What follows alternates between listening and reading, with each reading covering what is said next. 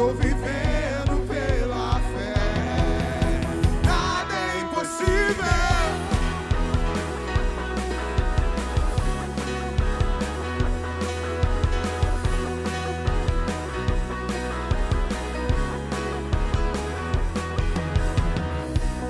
Não vou viver pelo que vejo. Não vou viver pelo que sinto.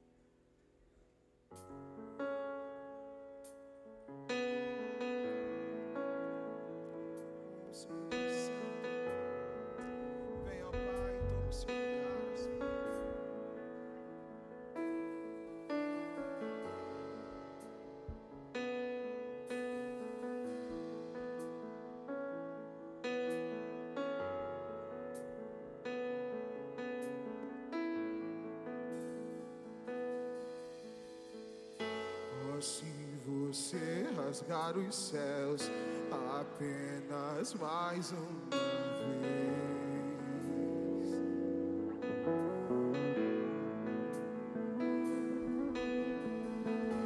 Oh, se você descer e fizer teus grandes feitos de novo.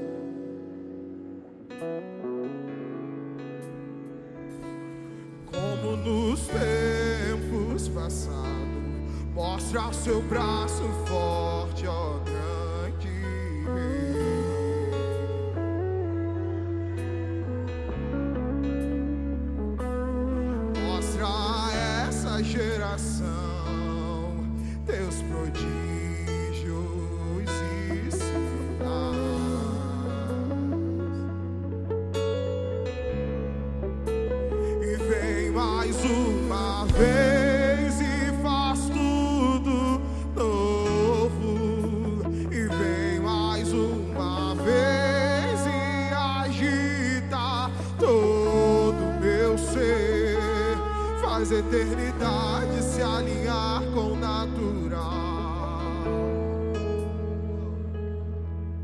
e da terra nós que somos proclamamos. Aviva-nos, aviva-nos, aviva-nos, Senhor.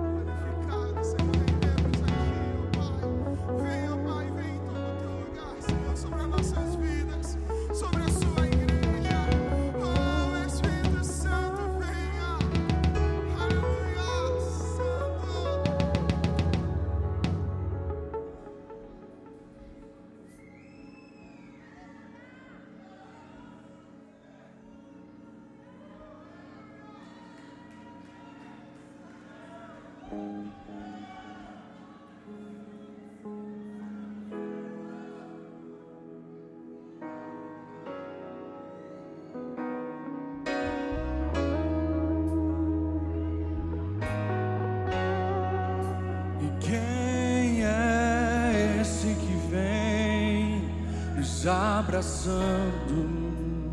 Quem é esse que vem nos constrangendo com o olhar? Ele é tão sábio, ensina em amor. Ele é tão manso, cuida dos corações.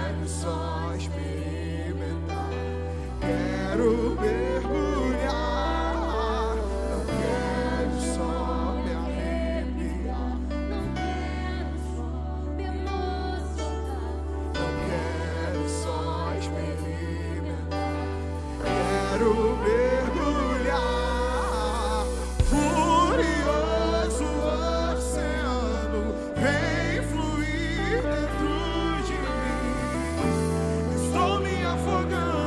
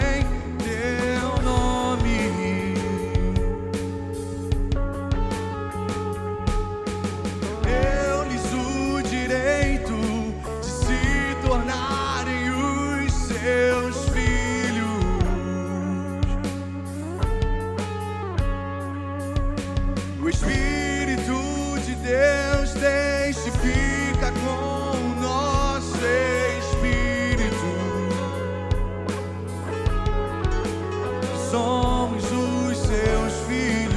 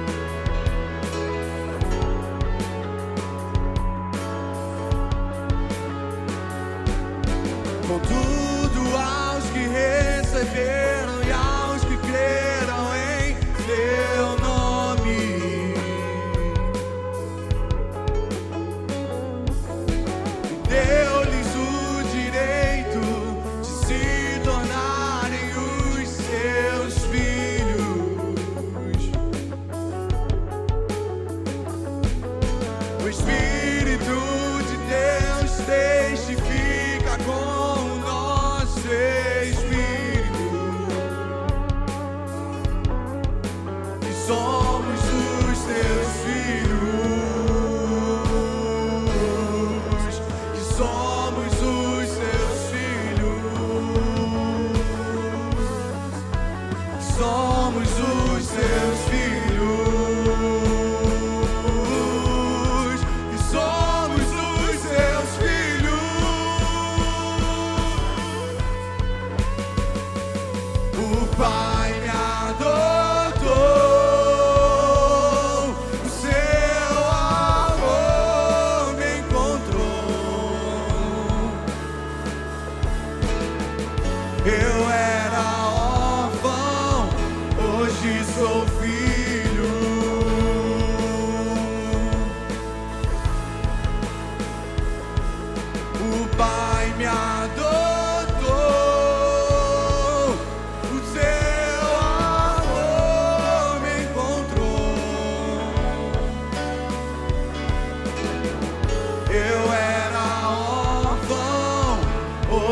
Sou filho, não sou mais órfão, não sou, não sou mais órfão.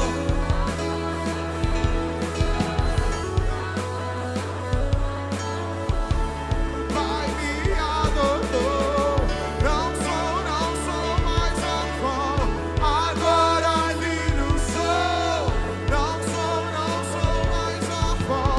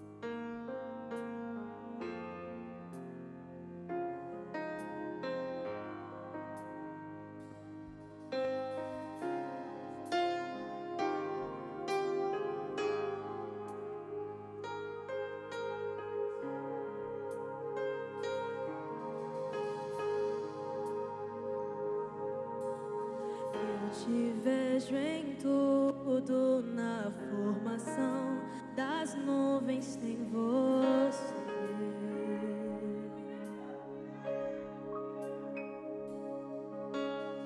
Ouço seu sussurro na brisa que vem do amanhecer.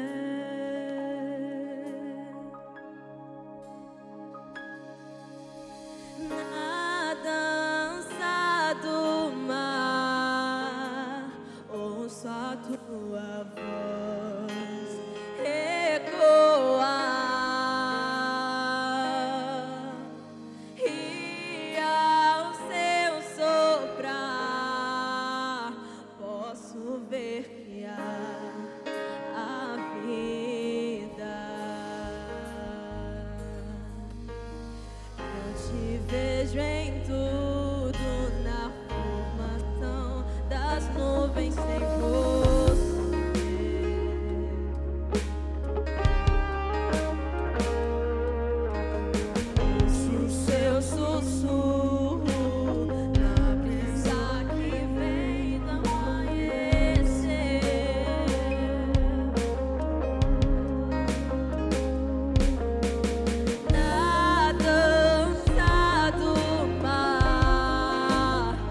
Sua voz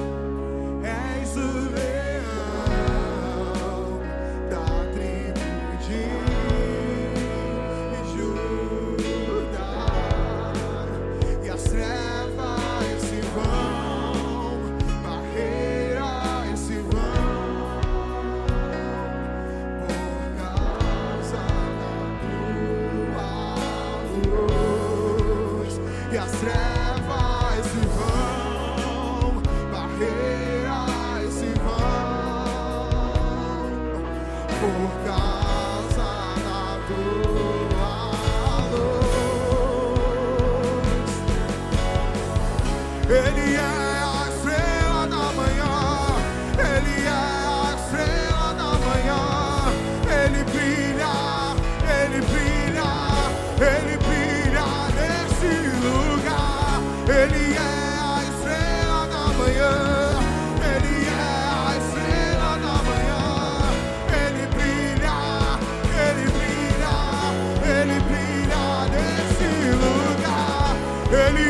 o leão de Judá.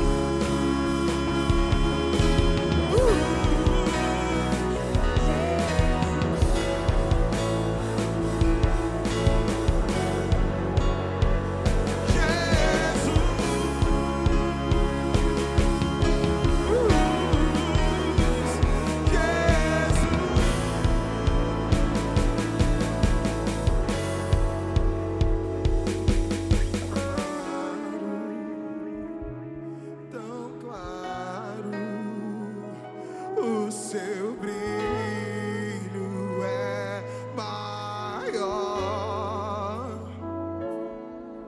claro, tão claro, o seu brilho é maior,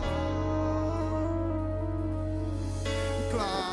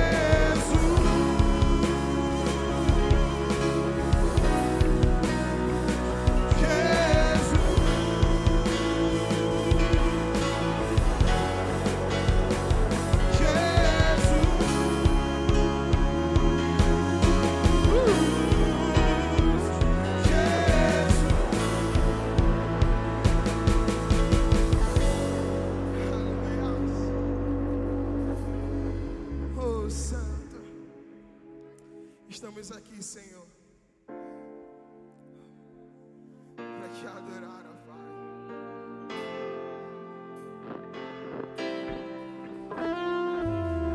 Vamos adorar com as palmas.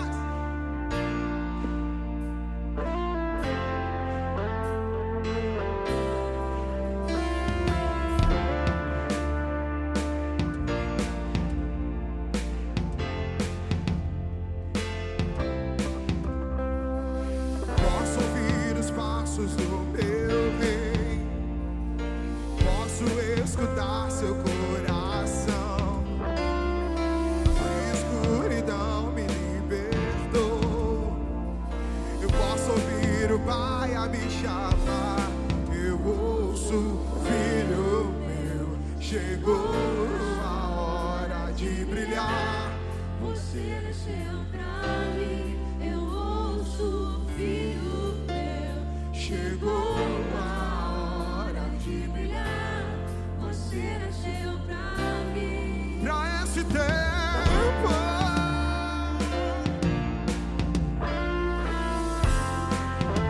Você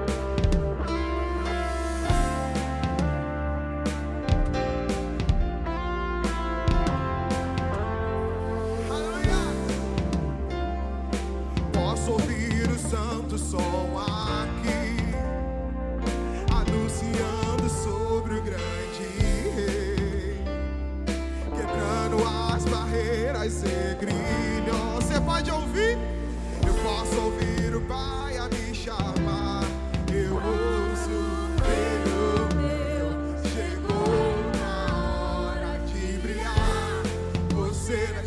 pra mim, eu ouço.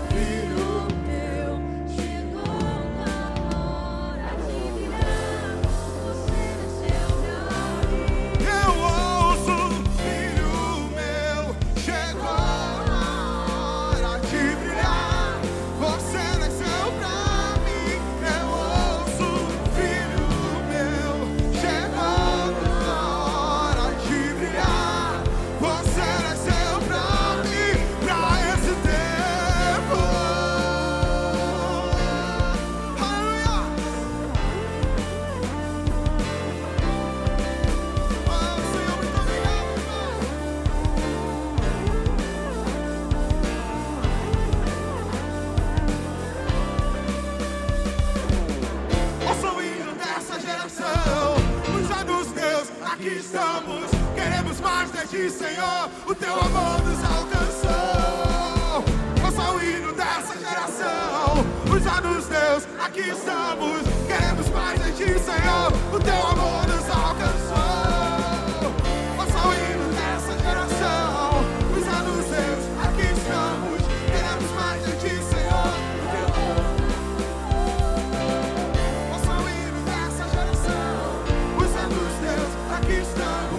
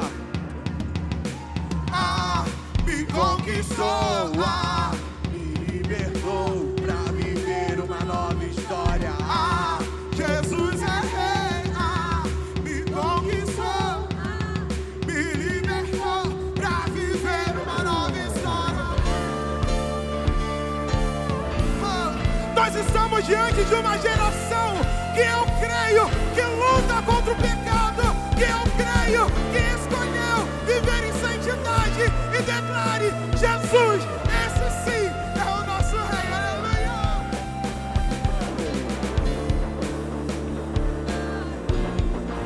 Aleluia! Vamos mudar o mundo, vamos mudar o mundo, vamos mudar o mundo, vamos mudar o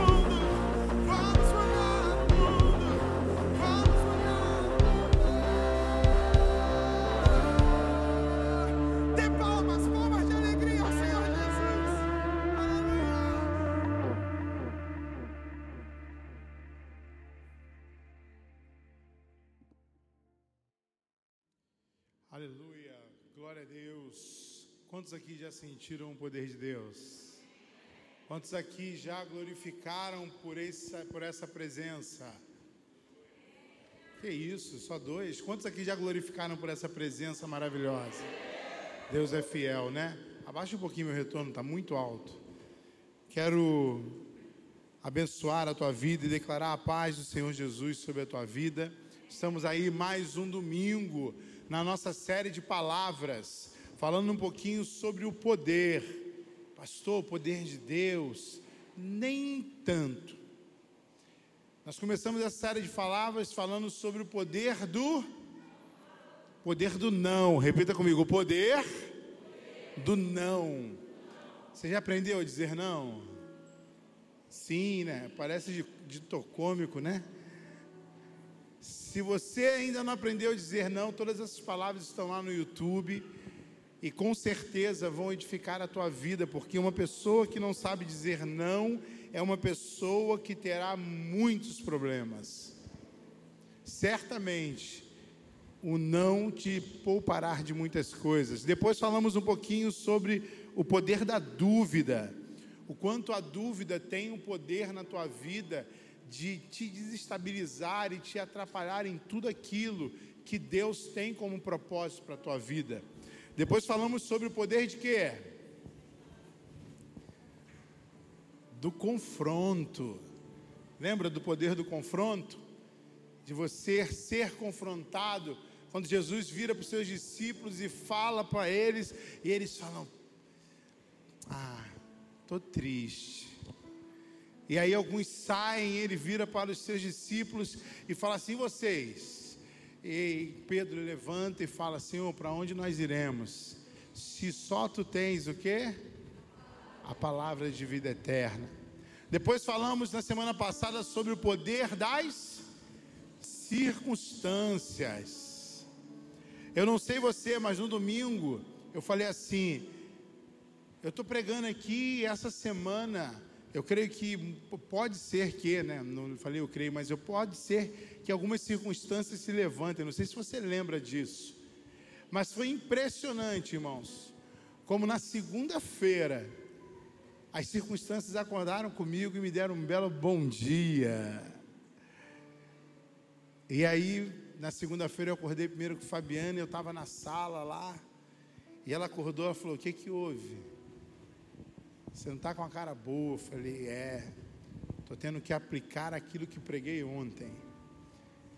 E o que, que eu preguei ontem? Vai no YouTube para você ver, vai te ajudar muito. Eu tive que lidar, por que, que eu estou falando isso, meu irmão? Porque todo cristão passa por isso.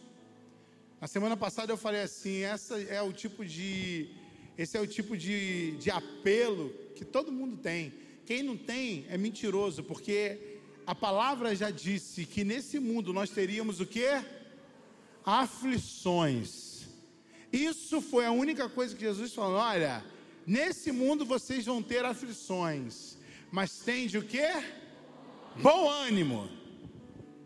E aí, meu irmão, eu tive que aplicar tudo aquilo, e tive que orar, tive que repreender, tive que chamar a existência, não avaliei a minha vida por um todo, mas sabe o que acontece? A circunstância que se levantou para me afligir, eu ainda iria viver. Quantos de nós é assim, né? Sofre de véspera. E Deus falou, meu Deus, mas nem chegou.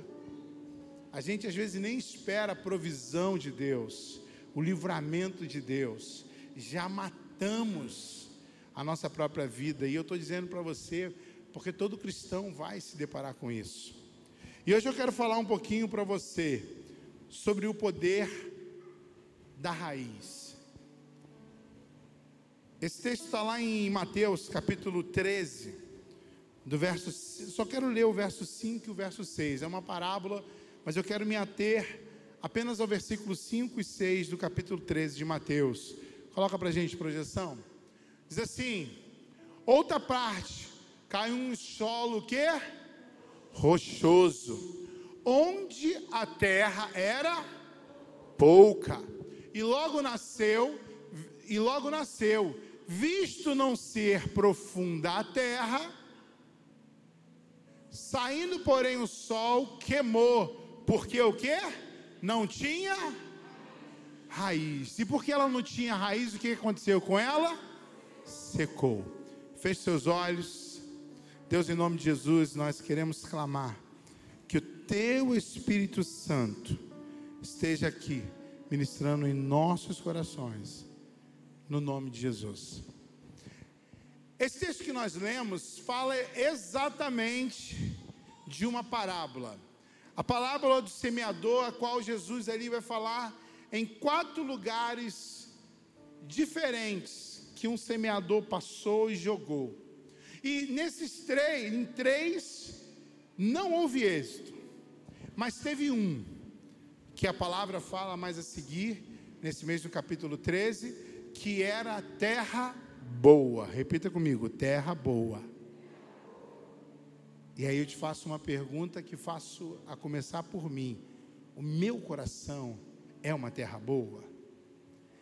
Mas eu não quero me ater aos outros, eu quero me ater ao solo rochoso, porque ali tem uma característica que vai nos ajudar a entender bastante coisa hoje, que fala que aquela, aquele ramo, aquela planta, aquele vegetal, ele não obteve sucesso na sua vida, porque ele não tinha raiz.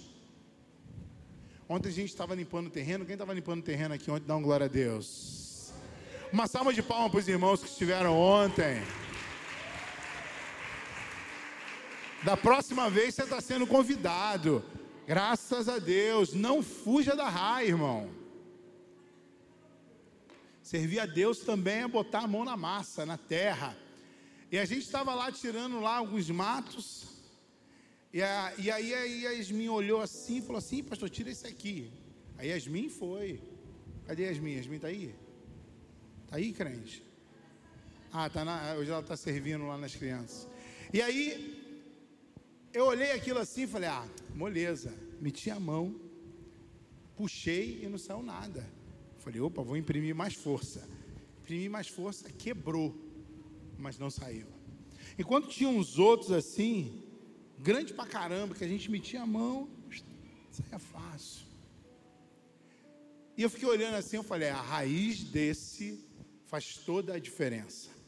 E quando nós olhamos o papel da raiz, a gente vê que a raiz, ela é a principal estrutura de qualquer vegetal.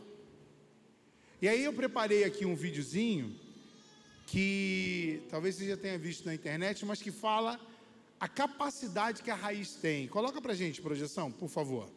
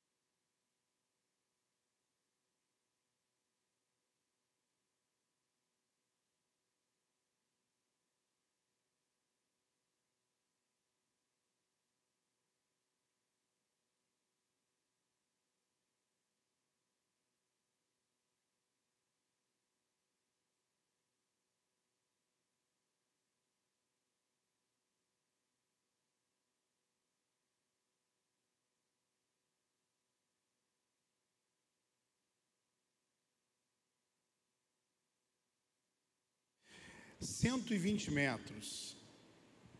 Eu não sei quantos andares dá isso, mas é um prédio muito grande. A raiz, ela tem a capacidade de ir lá, no mais profundo, porque ela entende que ela precisa ter água. E tem algumas imagens que às vezes a gente olha a árvore e não tem noção da raiz. Coloca pra gente, projeção, aquelas fotos. Olha o tamanho dessa raiz. Tem mais fotos, não essa, né? Isso. Olha a proporção da árvore, a proporção da raiz. Ali tem uma moto para você ter uma ideia do tamanho dessas raízes. Tem mais uma, eu acho, não tem? Isso, de mais longe. O que que isso mostra? Que, para além da questão da estabilidade, porque uma árvore sem raiz, ela tomba, para além do alimento, para além da segurança que é para uma árvore a raiz, a raiz ela é fundamental, porque uma árvore sem raiz, conforme o texto que nós lemos, ela vai secar. Mas quando nós lemos a parábola, a gente vai perceber que ali não fala só da raiz, ela fala também da terra. Ali o texto diz que tem pouca terra. E não tem como, como nós vemos aqui no vídeo, o vídeo ele deixa muito claro que a raiz, ela só vai a cento e vinte metros porque tem como ela ir. E aí, sendo o nosso coração esse lugar onde o próprio Jesus falou que havia pouca terra, não adianta raiz se não tiver terra. E aí, sendo o nosso coração a terra, eu pergunto a você: toda raiz precisa de uma boa terra. Se A, o seu coração é a terra, a pergunta que eu faço para você é: como está a terra? O que que tem nessa terra? Ontem nós chegamos lá, a gente fez questão de postar os vídeos no Instagram da igreja. Irmãos, uma tava batendo aqui em alguns lugares, porque a terra, ela é boa. A terra tem nutrientes. E você que esteve lá no, no, no, no culto do nosso terreno, a gente vai proporcionar outro terreno agora, outro culto lá no nosso terreno, amém? Vamos fazer outro culto lá, muitos irmãos não conhecem o terreno. Hoje as primeiras, os primeiros membros da R N estão lá. Comprei seis galinhas e um galo. Eu falei, chega de ficar capinando, irmão. Botei lá seis galinhas e um galo para poder ciscar, e o galo estava ciscando, irmão, eu fiquei feliz, falei, cisca abençoado, que mão de pastor, irmão, não está mais acostumada com esse trem não, toda machucada não. E aí, você vê, meu Deus, quando nós fizemos o culto aqui só tinha terra. Quem imaginou? E era terra batida. Nunca eu pensei que poderia nascer um mato dessa altura. Como? Porque a terra era profunda, a terra era boa. Irmãos, o nosso coração, muitas das vezes eu vejo pessoas que têm falas muito firmes e têm um coração muito bom, ou melhor, têm uma raiz muito boa, mas o que está no seu coração não consegue sustentar a raiz. Aí toda árvore é comprometida. Quando eu falei na segunda-feira, irmãos, ali eu precisei verificar o meu coração. Eu precisei olhar para o meu coração e dizer, o meu coração é bom, eu não vou dar razão às circunstâncias, eu não vou dar razão àquilo que está dentro de mim, porque eu nem vivi ainda. Eu precisei começar a dizer para o meu coração, eu precisei dizer, comecei a dizer para a terra, que é o meu coração, e dizer para ela assim, não te turbe. Porque às vezes a nossa alma tenta contaminar o nosso coração, e o nosso coração ele está cheio de dúvidas, está cheio de dores, está cheio de, de questionamentos, cheio de tantas coisas. E aí a raiz se alimenta de quê? De tudo isso. Então, às vezes, as pessoas falam: pastor, eu quero me firmar em Deus, eu quero me firmar nos propósitos de Deus, eu quero me firmar em tudo aquilo que Deus tem para mim, mas eu não consigo. Por quê? Porque tem pouca terra, tem pouco nutriente, tem muito pouco. Eu estou vivendo esse momento agora. Hoje em dia, eu até postei meu prato lá, falei, vou amassar, que agora a moda nos meios dos jovens, quando fala comer muito, é amassar, né? Eu vou amassar duas colheres de, duas colheres de arroz, meia colher de farofa e duas batatas, ainda deixei a metade. Irmão, não estou amassando nada. Aí sabe o que acontece? Eu não como, aí fico igual a mulher grávida. Ai, estou com vertigem. Estou uma moleza só. Por quê? E o médico falou, começa a comer pela carne, já que tu não vai comer, pelo menos come a proteína. Porque não adianta ter uma estrutura e você não dar vitamina. Aí tu fica tonto, fica mole. Aí tu fala, pastor, estou mole na fé. Ai, pastor, o que está o teu coração? O teu coração tem fé? O teu coração, o que está sendo alimentado pelo teu coração? A raiz está se alimentando de quê? Se alimentando do momento, se alimentando do seu dia, porque tem gente que é assim, meu dia foi bom, então eu tenho muita coisa para dar para a raiz. Não, meu irmão, as circunstâncias são boas e Deus está contigo, amém? E no dia das circunstâncias ruins, Ele também está contigo, amém? Ponto. É isso que eu tenho que dizer para o meu coração, para o meu coração dizer para a raiz, e a raiz sustentar a minha fé. E quando o dia mal chegar, eu falo como Davi, porque tu estás abatido, ó minha alma, porque tu te perturba, porque está me perturbando dentro de mim, espera em Deus, é nele que tu vai esperar. Tu não vai esperar na falta, na necessidade, tu não vai esperar naquilo que meu olho vê, tu vai esperar em Deus. Aí, meu irmão, a raiz fica forte. Aí você vê uma árvore instável, é estável, não uma árvore instável. Diante disso, a gente vai ver que um solo com bastante nutrientes, ele vai fortalecer a raiz. Então eu não sei, irmãos, hoje nós vivemos o dia, os dias das distrações. Quantas coisas nos distraem, quantas coisas nós precisamos para nos entreter. Eu sou da época que meu, eu sempre falo isso aqui, que meu pai subia lá na laje para mexer na antena, lembra disso? Os novos não vão lembrar. Aí ele estava, tá bom, aí tu falava, mexe mais, aê, aê, parou, parou, parou, aí descia, irmão, o tá bom era imagem toda cheia de, de influências externas, toda cheia de chuvisco, lembra que era chuvisco o nome? Né? Hoje, você fala, não, a minha televisão tem que ser quatro K, né? Tem até o cinco K agora, né? quatro... oito? Pô, irmão, pra tu ver como é que eu tô ligado no bagulho, né? oito K, eu nem sabia, oito K, irmão, é muito K, hein?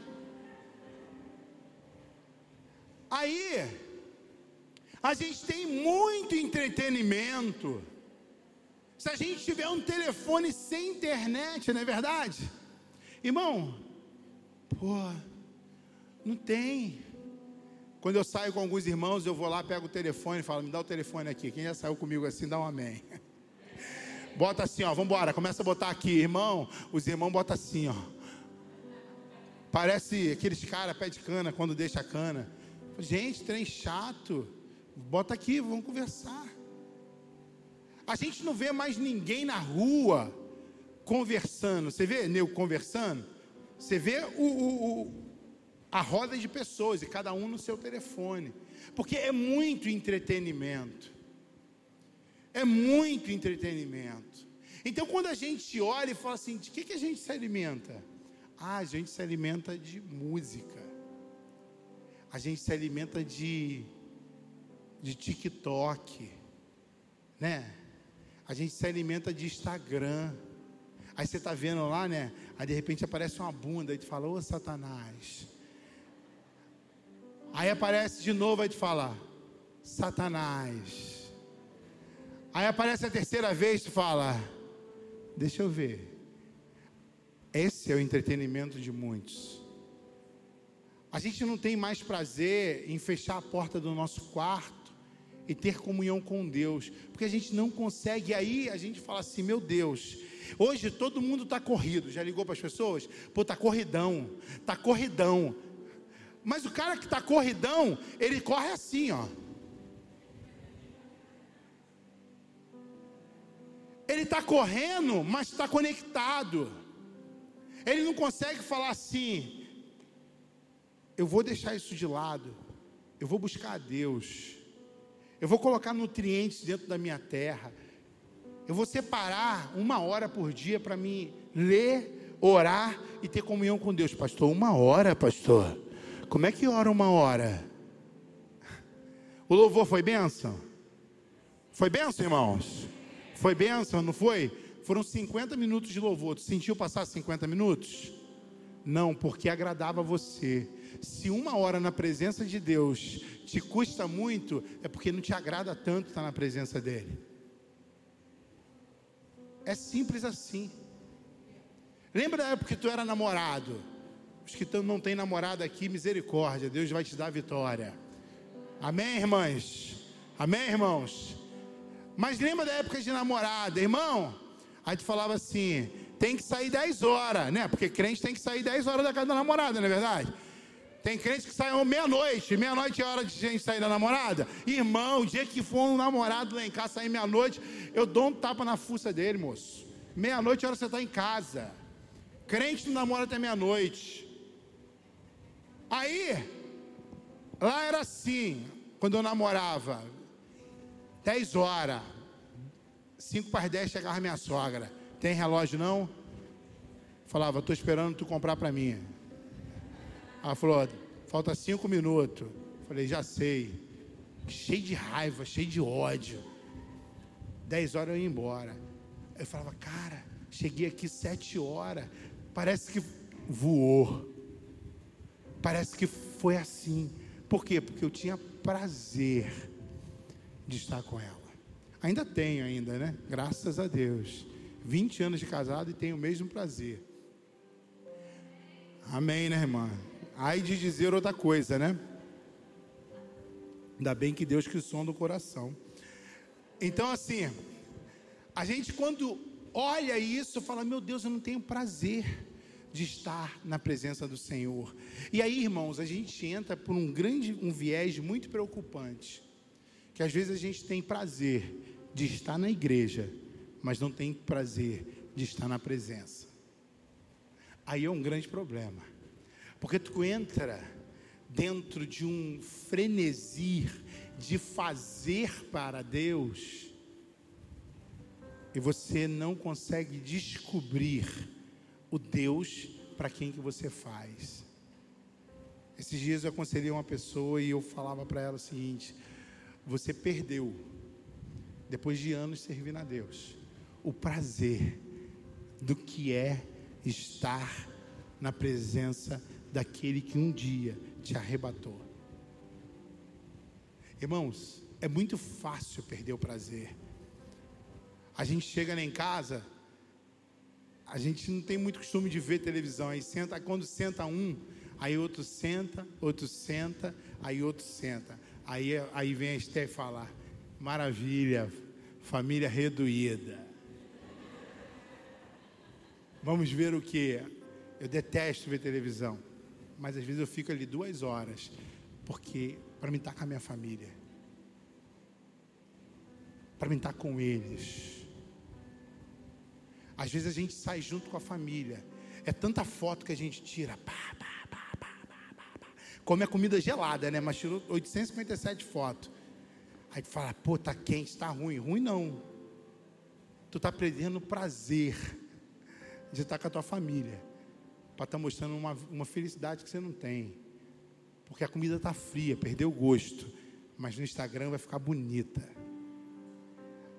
Esses são os nutrientes que a nossa geração se alimenta. Irmãos, eu fico, eu, olha, eu tenho certeza que Jesus vai voltar muito breve. Breve eu não sei quanto tempo, porque mil anos para eles é um dia, um dia é mil anos. Então fica difícil de fazer qualquer tipo de conta. Ele já disse que ninguém tem essa conta.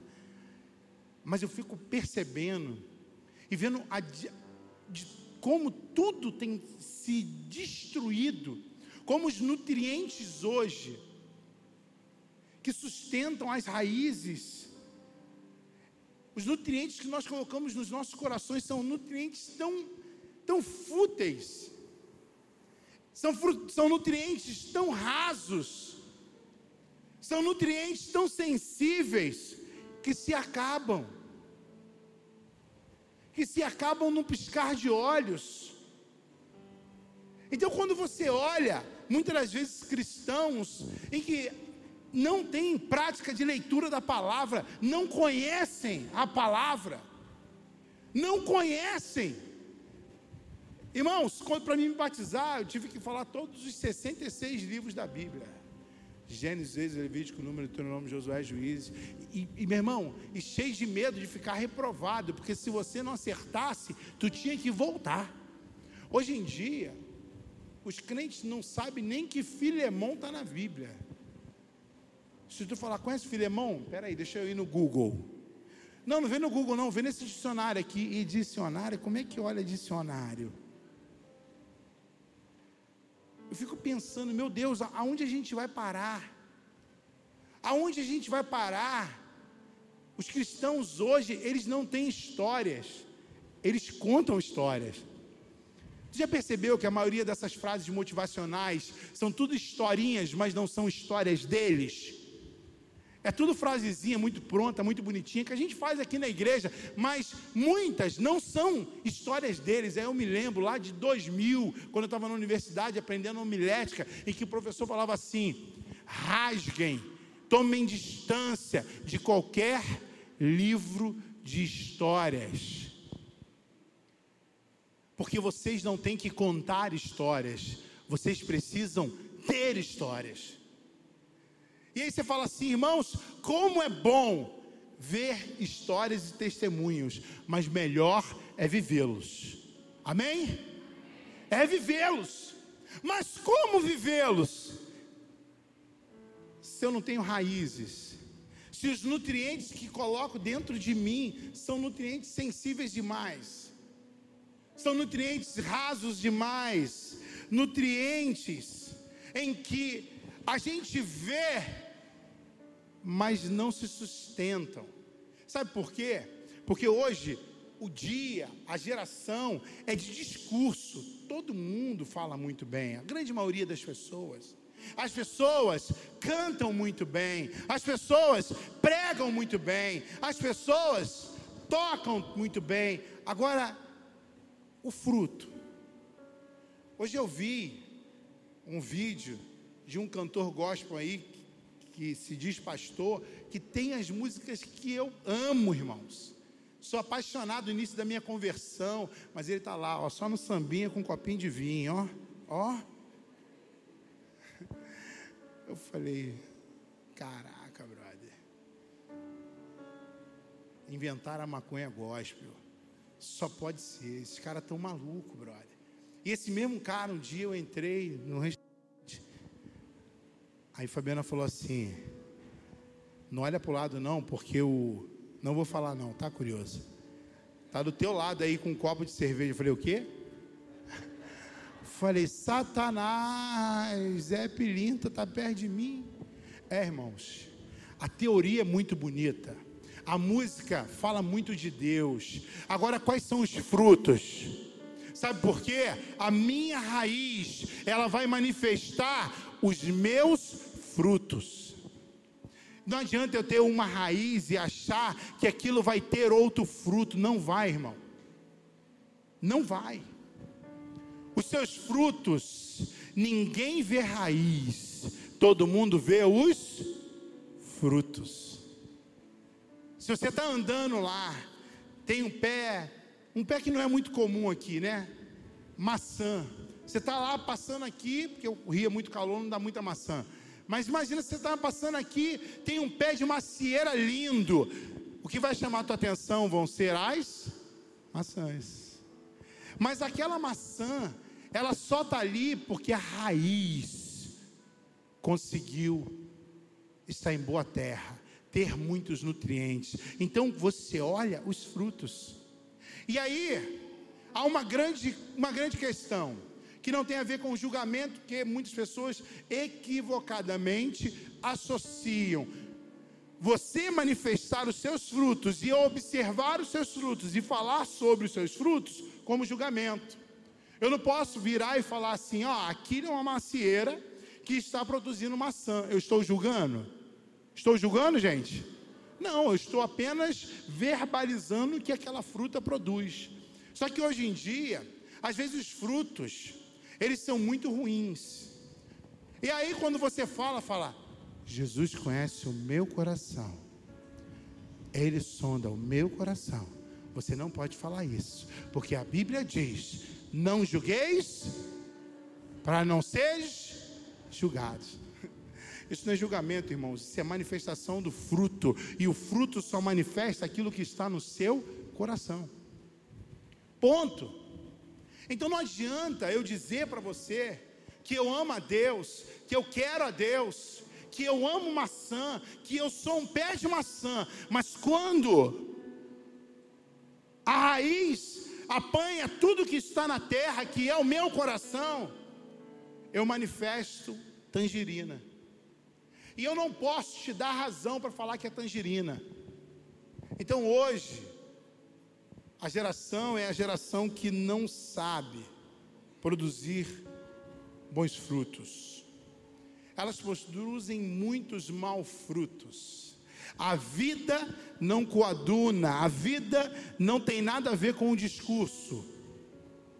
O discurso é bonito, os frutos não dizem a mesma coisa. E não dá, irmãos. Eu revelo o que eu sou. Eu sou o Erivelton. Você vai andar por aqui, você vai conhecer o Erivelton. Você procura os funcionários aqui da igreja, eles vão conhecer o Erivelton. Você vai andar aqui com o louvor aqui, que eu puxo a orelha, já conheceu o Erivelton. Você pode ir lá em casa, você vai conhecer o Erivelton. Você vai andar em Cosmo, que eu sou cria de Cosmo, tu vai conhecer o Erivelton. Então eu não posso chegar aqui com discurso, porque o que você vai conhecer é o que eu sou. Ponto. Nós precisamos ser assim, precisamos ser autênticos. Nós não poderemos nunca dizer uma coisa e frutificar outras. E aí, ainda pegando um gancho nisso, hoje a gente vê frutas bonitas, é, é, tu vê flores bonitas, né? Lá em casa, a Fabiana gosta muito de ganhar flores, né? E aí no dia da mulher, dei lá o que ela mais gosta, planta e caldo de cana. Comprei duas garrafas de caldo de cana, de quinhentos mililitros, falei, seja feliz. Fácil agradar, né, irmão? Glória a Deus. E comprei planta. Mas sabe o que sempre serve, irmão? Aquelas plantas lá são bonitinhas, mas a raiz é extremamente frágil. E aí ela gosta muito de, de é, é lírio, né? Aquele cor de abóbora que tu gosta. O lírio. Aí tu compra o lírio, irmãos. Tá bonito. Aquelas flores cor de abóbora. Aí de repente cai uma, cai outra, cai outra, cai outra. Acabou. Morreu. Porque não tem nada ali. Aquilo foi produzido só para mostrar uma beleza, que é uma beleza temporária. Mas Jesus falou lá em João, eu quero que vocês vão, vades e deis frutos, e que os vossos frutos permaneçam. Deus te projetou, não foi para você brilhar uma noite e morrer na outra. Sabe por quê? Porque Ele falou que a paz que Ele dá não é a paz que nós vivíamos lá no mundo, que dormíamos felizes e acordávamos tristes, que íamos felizes para a balada e voltávamos igual aqueles zumbis. Jesus tem algo permanente. Só que hoje as nossas raízes, elas são muito frágeis. E aí, raízes frágeis criam pessoas frágeis. Você já percebeu? A gente, em evangelismo, ontem no evangelismo foram alcançadas cento e cinquenta vidas, amém?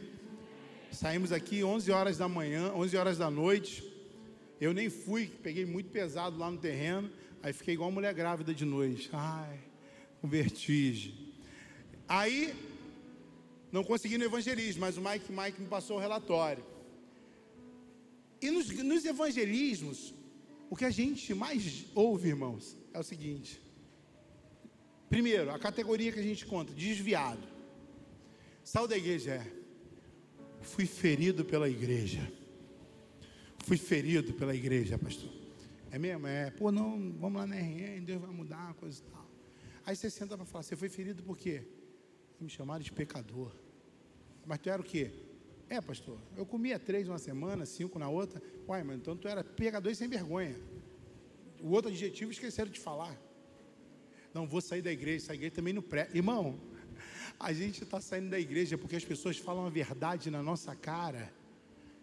E os crentes da Ucrânia estão adorando a Deus nas igrejas subterrâneas, lá sendo bombardeados. Eu recebi um vídeo dos crentes adorando e a cidade sendo bombardeada.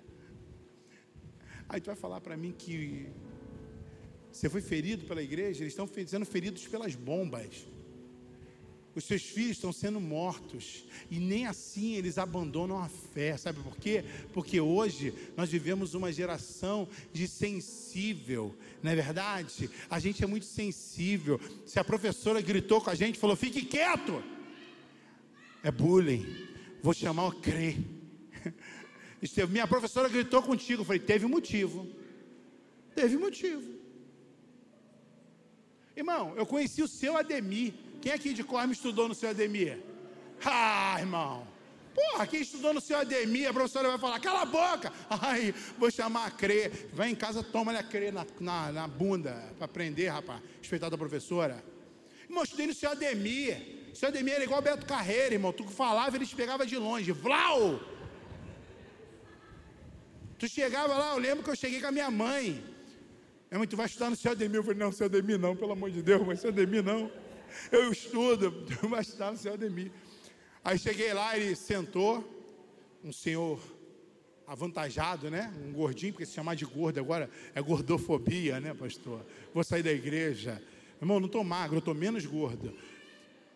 Aí ele sentava lá e ele falava, você sabe como é que é, né? Aí eu, a minha mãe, está ouvindo? Eu falei, não.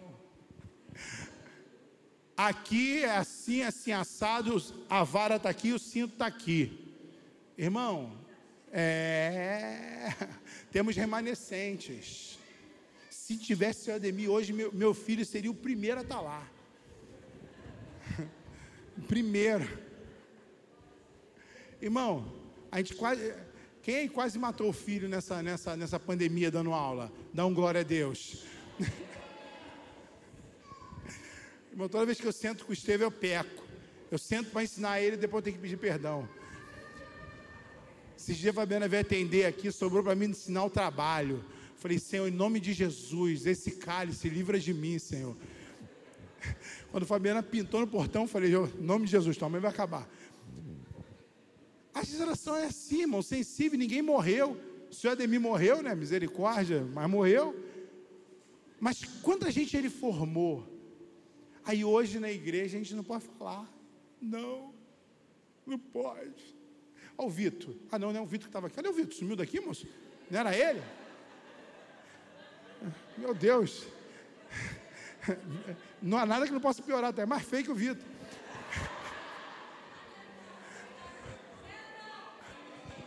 Não é não, não é não, ó.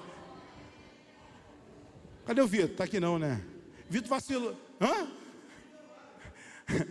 O Vitor vacilou, uma vez aqui, muito tempo atrás, quando ele chegou aqui na igreja, aí ele chegou para falar comigo e falei, irmão, some daqui, nunca mais tu aparece aqui, irmão. Some, vai ser homem. Aí passou meses, ele voltou, pastor, tu estava certo. Abracei, já virou homem? Já, então vai andar comigo. Está aqui, firme e forte. Todo dia vem me dar aqui um abraço. Homem de Deus. Mas não é sensível. Porque a gente busca culpado. A gente busca culpado para sustentar os nossos erros.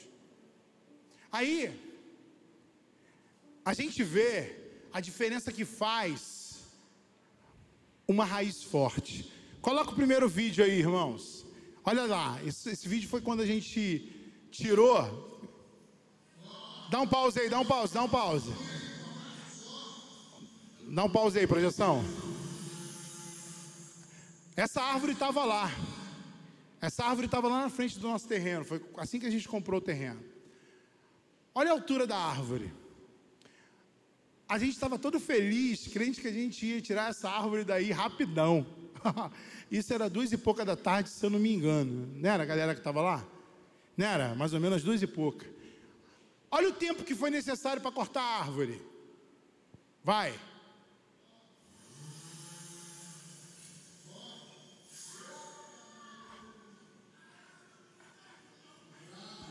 Rápido, irmãos. Alguém chegou com a serra, alguém não, Cunha, né? Tudo bem que o Cunha tem experiência lá do, do, do, do, da, lá do Éden, né? Cortou! Acabou a árvore. E a gente estava, pô, agora vamos arrancar a raiz. Aí tivemos um grande problema. Aí bota o vídeo da raiz, irmãos. A gente ficou quantas horas lá, negão, mais ou menos? Tu lembra? Umas quatro horas. Quatro horas pra gente cavar em volta da raiz. Um monte de homem, tudo bem que se juntasse tudo lá, tinha uns homens lá que tinha que juntar uns três para dar um. Aquele ali de blusa listrada era o cara. Vai lá, coloca aí. Já de noite.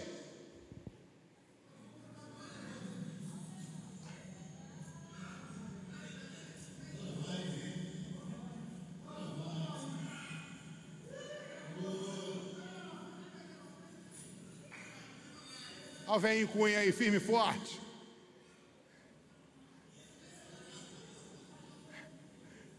Habilidade do jardineiro.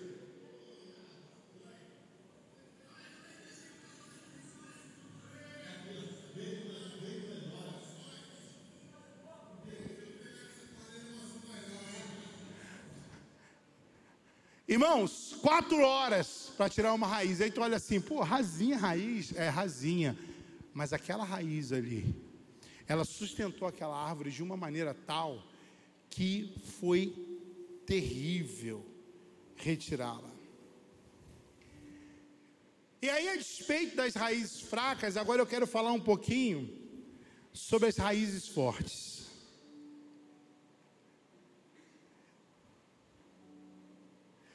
A raiz forte, ela vai me fazer estar firme nos dias difíceis. Quantos aqui têm dias difíceis?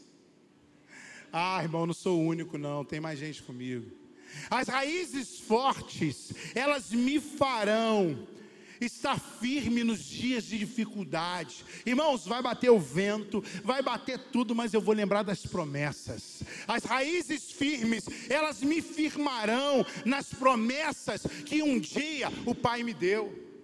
Agora, raízes firmes são aquelas que não são pessoas complicadas, pessoas que olham a vida e falam, não, existe um Deus que me sustenta, existe um Deus que está comigo em todos os momentos, e Ele não fará com que eu seja derrubado. O vento vai bater, eu vou de um lado e vou para o outro, mas quando o vento acabar, eu estarei na mesma posição. É exatamente isso que Deus espera. É exatamente isso que Deus espera de mim e de você. Espera que nós tenhamos pers- é, raízes fortes, sabendo que tudo provém dEle, sabendo que tudo vem dEle e que tudo volta para Ele. E não adianta, meu irmão, os seus frutos vão dizer. O que, que são os meus frutos, pastor? É o seu dia. Olha o quanto você está em Deus. Olha o quanto você se envolve com a obra de Deus. Olha o quanto Deus representa na tua vida. Não adianta botar vídeo no Instagram, não adianta botar foto, não adianta botar nada, porque os seus frutos são manifestos no dia a dia. E ponto, os meus frutos são manifestos no dia a dia. Então tome muito cuidado, porque existe um texto que está lá em Isaías cinquenta e três, Isaías cinquenta e três, versículo dois, na parábola do semeador, a terra representa o nosso coração. Agora nesse texto o contexto é outro e a proposta é outra, e diz assim: porque foi subindo como renovo perante ele, e como raiz em terra seca, não tinha nem aparência, nem formosura, olhámo-lo sem, mas sem nenhuma beleza havia que nos agradasse. Aqui a terra já não é o nosso coração. Nesse texto que Isaías vai falar, ele vai falar do mestre, da vinda do Messias, e aqui terra significa o mundo. Jesus aqui, ele foi comparado a uma raiz em terra seca. Irmãos, vou usar um termo que eu ouvia muito no início da minha conversão, né? Oxalá. Que isso, pastor? Virou macumbeiro? Não, oxalá é tomara. Tomara que Deus olhasse para a minha vida e para a sua vida e achasse em nós uma raiz em terra seca. Pastor, o que, que o senhor quer dizer com isso? Eu quero dizer, irmãos, que a terra aqui representa o mundo, e hoje as nossas raízes estão muito ligadas no mundo. O mundo nos atrai, o mundo nos encanta. Hoje nós vivemos uma geração que anseia viver apenas o mundo. Não se fala de céu, não se fala de sofrimento, não se fala de absolutamente nada, porque o mundo nos atrai. A tribulação para alguns é fruto de pecado ou de desobediência, não de moldar o moldar do próprio Deus a um cristianismo puro e verdadeiro. Então hoje, se eu perco meu trabalho, se eu sou despedido, se há uma doença na minha casa, eu questiono a Deus, porque no mundo eu preciso ter dinheiro. No mundo eu preciso ter saúde, no mundo eu preciso ter tudo de bom. Então a, a raiz, ela não é, ela está muito firmada aqui na terra seca. E aí me impressiona, irmãos, me impressiona quando a gente vê pessoas que amam tantas coisas. A gente tinha que botar as galinhas, irmão. Eu amarrei o galinheiro em cima do meu carro, enchi o carro de galinha. Quando eu saí, meu carro está lotado de cocô de galinha. Aí, eu sempre fui assim, eu sempre entendi que o que é meu é para a obra. O que é pra, o meu é para ser usado para o Senhor. Mas tem gente que fala: não, não posso dar carona para o irmão porque tem cento e... Quantos quilos tu pesa? É, não pode, irmão, não pode. Só posso carregar gente magrinha, porque o carro não pode. Irmão, um dia desse andou eu e o Jefferson na minha moto. Tu imagina, irmão, tu imagina. Nego olhando, eu falei assim: é X R E de vento, ele aguenta, pode ficar tranquilo. Irmão, é para obra. Eu falava para uma pessoa essa semana, eu falei assim: eu já morri há muito tempo. Eu já morri. O viver para mim é Cristo. O morrer é lucro. Essa vida que eu vivo na carne, eu vivo para a glória do Filho de Deus, que Paulo fala em Colossenses. Eu já morri. Eu tinha um outro carro lindo, Citroën, na época da obra, que eu, eu botava entulho na mala. Entulhava ali, o pessoal até maluco, maluco. Não, irmão, não vou pagar. Quando a gente foi fazer isso aqui, isso daqui o cara orçou em quinze mil reais. Aí eu fui para a internet e falei: não tem quinze mil, vamos fazer. E aí eu juntei com os irmãos aqui, eu mesmo projetei e fiz. Aí vai buscar o vidro, eu consegui comprar o vidro a preço de, de vidraceiro. E aí a gente não tinha dinheiro para pagar. Eu falei, vamos botar em cima do carro. Peguei um colchão de casal que eu tenho lá em casa, irmão. Foi eu, Bruno e o Rafael. Foi uma das piores coisas que eu transportei. Eu vou mandar a foto do galinheiro aí, Bruno, para tu. Como é que o carro... Eu falei, ó, sai da frente, tá vindo o carro da galinha, hein?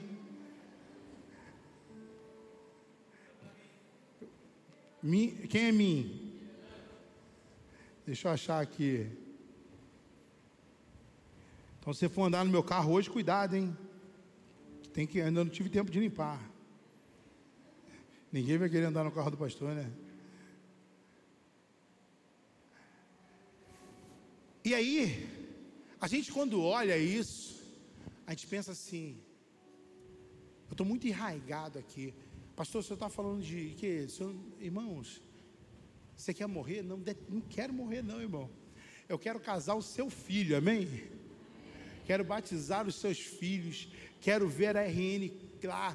Eu sempre falo para a Fabiana lá, a, a, o lema lá em casa é, a gente está proibido de morrer, que a gente vai morrer junto e velhinho. Mas, cara, a vida já não é minha. Eu não estou enraizado nesse mundo. Eu falava para uma pessoa, a pessoa falava assim, pastor, se você construir a igreja lá, eu falei, se, o dia que a gente construir a igreja, tiver tudo pronto, Deus virar para mim e falar assim, ó, vai lá para qualquer lugar do Brasil e abre a igreja, beleza, eu vou abrir a igreja. Eu não estou construindo nada para mim. Há um tempo atrás, uns dois anos atrás, mais ou menos, a Fabiana queria muito se mudar de Cosmos. E aí a gente foi ver um lugar que ela queria. Eu falei, você quer ir para onde? Quero ir para aqui. Eu falei, vamos procurar. E aí fomos orar. Orando e procurando, Deus não falava nada. Irmão, tem vezes que você começa a dar passo e Deus não fala nada. Aí quando você acha aquilo que Ele está em silêncio, Ele vira para você e fala, não. Aí tu fala, pô, tu podia ter dito antes, né? Gastar menos gasolina, menos expectativa, menos desejo, né? Mas aí eu virei para ela e falei, ó, Deus falou que não é a hora. Ela, ai, não acredita, quer dizer, tá, Deus tem que falar comigo. Eu falei, não, mas Ele vai falar contigo. O desenrolo aí tem que ser com Ele, não comigo. E aí depois ela veio e falou, amém, já entendi. Tínhamos condição, tínhamos tudo, mas nós não tínhamos o principal, que era o sim. E só valoriza o sim de Deus aqueles que morreram.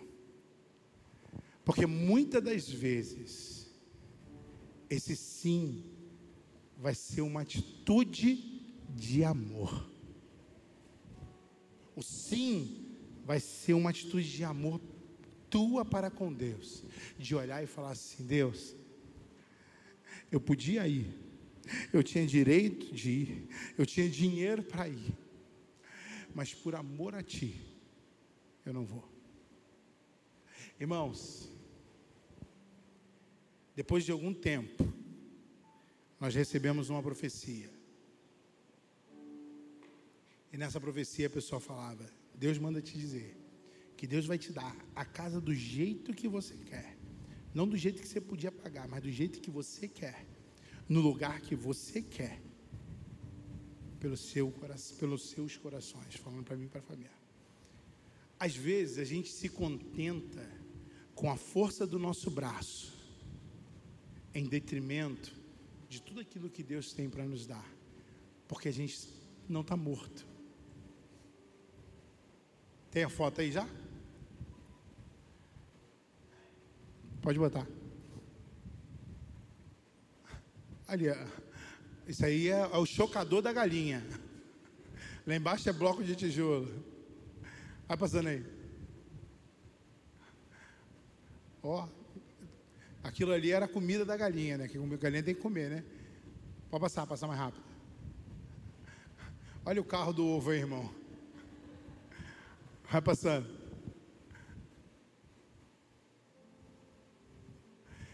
Eu vim lá da Avenida Brasil, perto da Avenida Brasil, até do outro lado.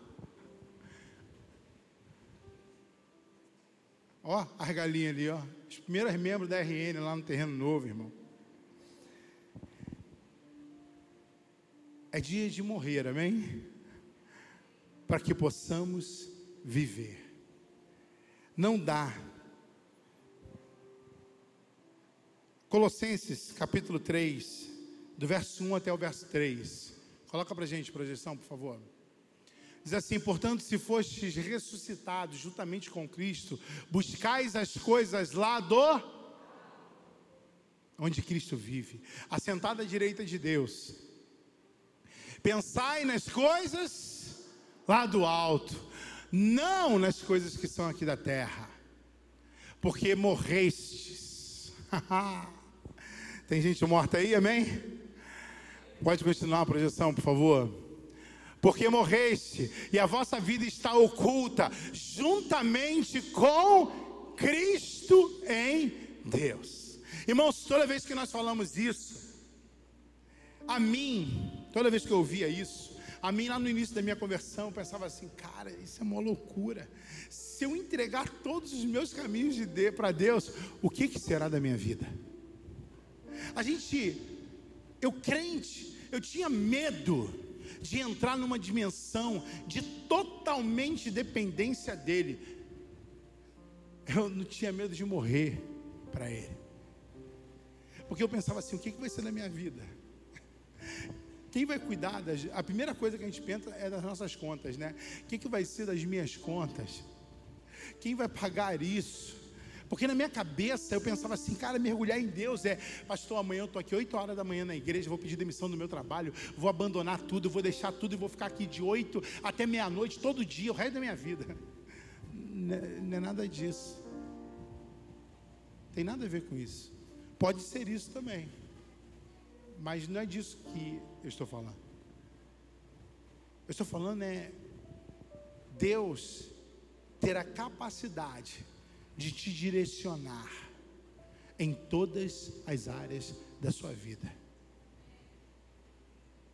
E Ele pode te direcionar para isso também. Ele pode te direcionar para isso também. Ele pode chegar e falar para você: olha, tu vai seguir esse caminho. Deus, esse caminho não estava planejado, mas Deus vai falar: cara, vai ser nesse caminho. É nesse caminho. É nesse caminho. É nesse caminho. Teve uma pessoa que sentou comigo há um tempo e virou: pastor, Deus está me mandando fazer isso. Eu vou abrir mão. E, irmãos, Deus começou a abençoar essa pessoa, porque Deus tem compromisso com aqueles que andam em total dependência dele. Não vou dizer para tu que é fácil, não, meu irmão. Não vou dizer para você que é fácil. Dá medo? Dá medo. Eu sempre conto um, um fato que marcou a minha vida, que foi quando Deus pediu que a pastora saísse do trabalho dela. Ela ainda trabalhava de maneira secular, e ela ganhava três a quatro vezes mais do que eu. Irmãos, a vida estava relativamente tranquila. A igreja me pagava muito pouquinho, porque não tinha condição de me dar muito pouca coisa.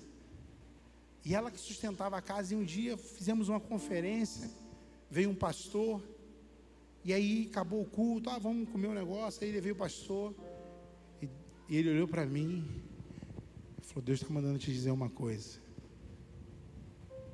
E eu virei para ele e falei: fala.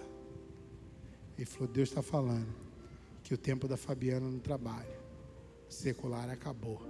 Ele está chamando ela. Irmão, quando ele falou aquilo, foi é Satanás usando o irmão.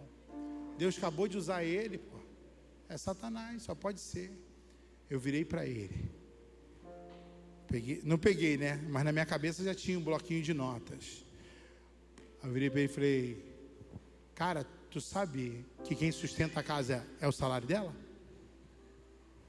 Que eu pago, eu lembro como se fosse hoje, seiscentos e trinta e seis reais era a prestação do carro que eu tinha. Eu pago seiscentos e trinta e seis reais de carro. Aí comecei a falar: pago tanto de luz, pago tanto disso, pago tanto... Comecei a falar as contas. Irmão, aquele cara se encheu do Espírito Santo e virou para mim e falou assim: você me conhece. Eu não aceito uma resposta dessa da sua boca. Aí eu virei chorando, Senhor, me perdoa. Eu não larguei tudo. Ela saiu do trabalho. E eu sempre testemunho isso. Irmãos, depois dali foram os anos mais prósperos da nossa vida. Mais prósperos. Porque Deus fez assim: você vai ter que viver de fé. E para viver de fé, não dá para confiar. E isso é muito pessoal, tá, irmãos? Deus pode estar falando com você, mas não estou dizendo que Deus vai agir da mesma maneira com você, a não ser que Deus esteja falando. Mas Deus falou: não dá, Erivelton, para onde eu quero te levar, não dá para viver na força do teu braço. Não dá.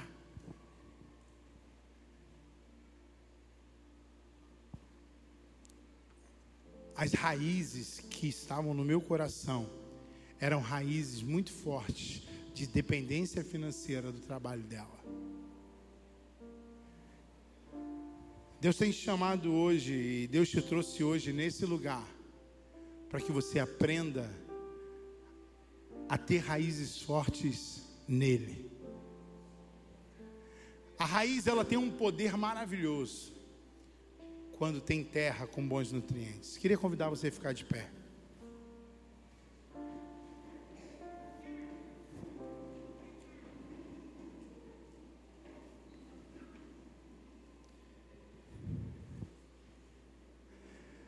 E Deus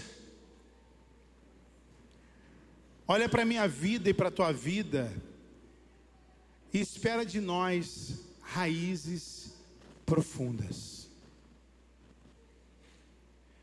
Mas profundas nele. E eu queria que você fechasse seus olhos. Eu não vou te chamar ninguém aqui à frente hoje, mas eu queria muito que você pensasse em tudo que você ouviu aqui, que você olhasse para o seu coração e pensasse como está o seu coração, como está a terra, como está a terra que alimenta esse, essa raiz. Quais os nutrientes que tem nessa terra? Será que o nutriente que tem nutrido a tua raiz é o medo, a indiferença, as circunstâncias, a dúvida? Mas Deus te chamou aqui hoje para que essa terra ela seja inundada de fé, de perseverança, das promessas, de tudo aquilo que um dia Ele planejou para você.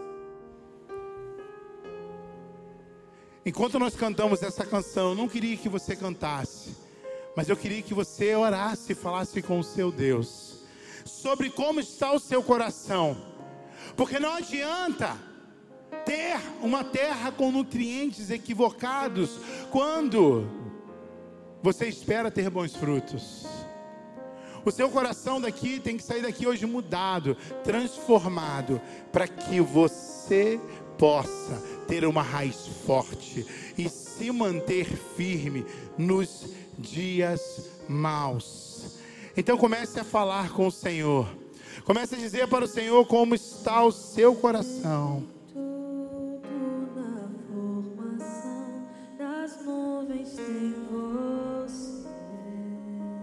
Fale com Ele como está o seu coração. Ele conhece. Ouço o seu sussurro na brisa que vem do amanhecer. E se você precisa de fé, diga a Ele: Deus, coloque esses nutrientes. Coloque esses nutrientes em meu coração. Fé, perseverança, ousadia, confiança. Thank you.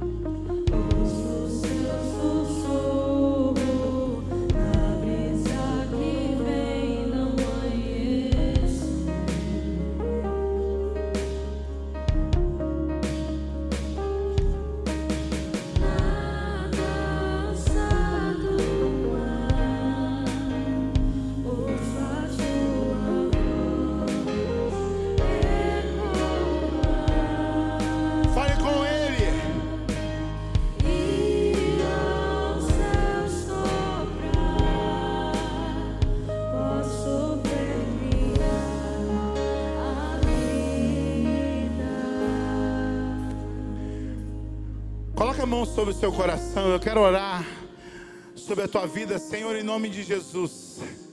Pai, Tu sabe como muitas das vezes, como a Tua palavra diz, somos enganados pelo nosso coração. E muitas das vezes as raízes fracas que temos são frutos, Senhor, de corações sem perseverança, sem fé, sem ousadia, sem coragem de confiar e se lançar no mar, como fala Ezequiel, no mar quando já não temos pés. Mas nessa noite, Senhor, eu quero declarar uma palavra, meu Pai, sobre a vida de cada pessoa que está com a mão sobre o seu coração. Eu libero uma palavra de ousadia, uma palavra de confiança, espírito de medo, saia no nome de Jesus, espírito de medo que não tem permitido essas pessoas viverem o sobrenatural, suma no nome de Jesus. Mas eu quero, meu Pai, profetizar um espírito de confiança, de perseverança, oh Deus, de coragem, oh Deus. No nome de Jesus, profetizo aqui um exército de pessoas fortes. Pessoas que, como Jesus, já não têm raízes nesse mundo, porque o mundo já não os prende. Que pensemos em coisas lá do alto, que valemos as coisas lá do alto. Oh Deus, que as coisas desse mundo não nos prendam de maneira demasiada, de modo que vivamos pelo que elas têm para nos oferecer, mas vivamos pelo que o Senhor tem nos dado quanto promessa, enquanto direção, Pai, em nome de Jesus, em nome de Jesus. Vamos continuar adorando a Deus.